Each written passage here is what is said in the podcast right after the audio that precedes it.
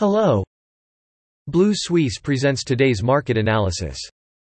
Capital Markets Overview European shares closed higher on Monday, with the benchmark STOXX 600 and Germany's DAX up 0.3%. Investors welcomed German IFO business climate data, showing business morale improved for a third month in December.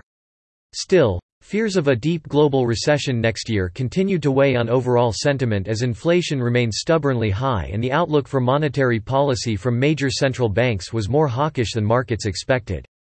Among sectors, energy stocks rose more than 1.5%, while mining, chemicals, and retailers also rose. Technology, travel, and leisure stocks fell. Among individual stocks, German telecom firm Freenet rose more than 5% after analysts at Deutsche Bank upgraded it to buy from hold. In comparison, Finnish energy firm Fortum rose nearly 5% after it completed a deal to sell Uniper shares to the German government. 6%. Volkswagen, on the other hand, lost about 7.5%.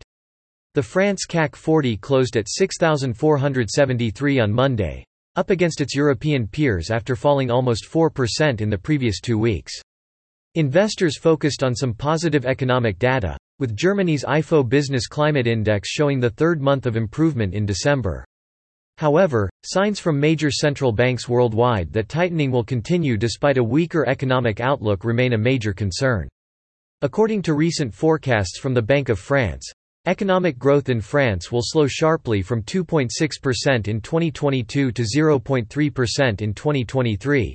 But economic activity is expected to pick up again in 2024, 1.2%, and 2025, 1.8%.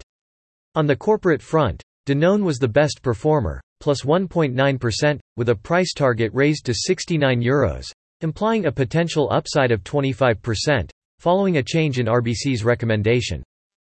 That's all for today. You can read more on our website at bluesuisse.com.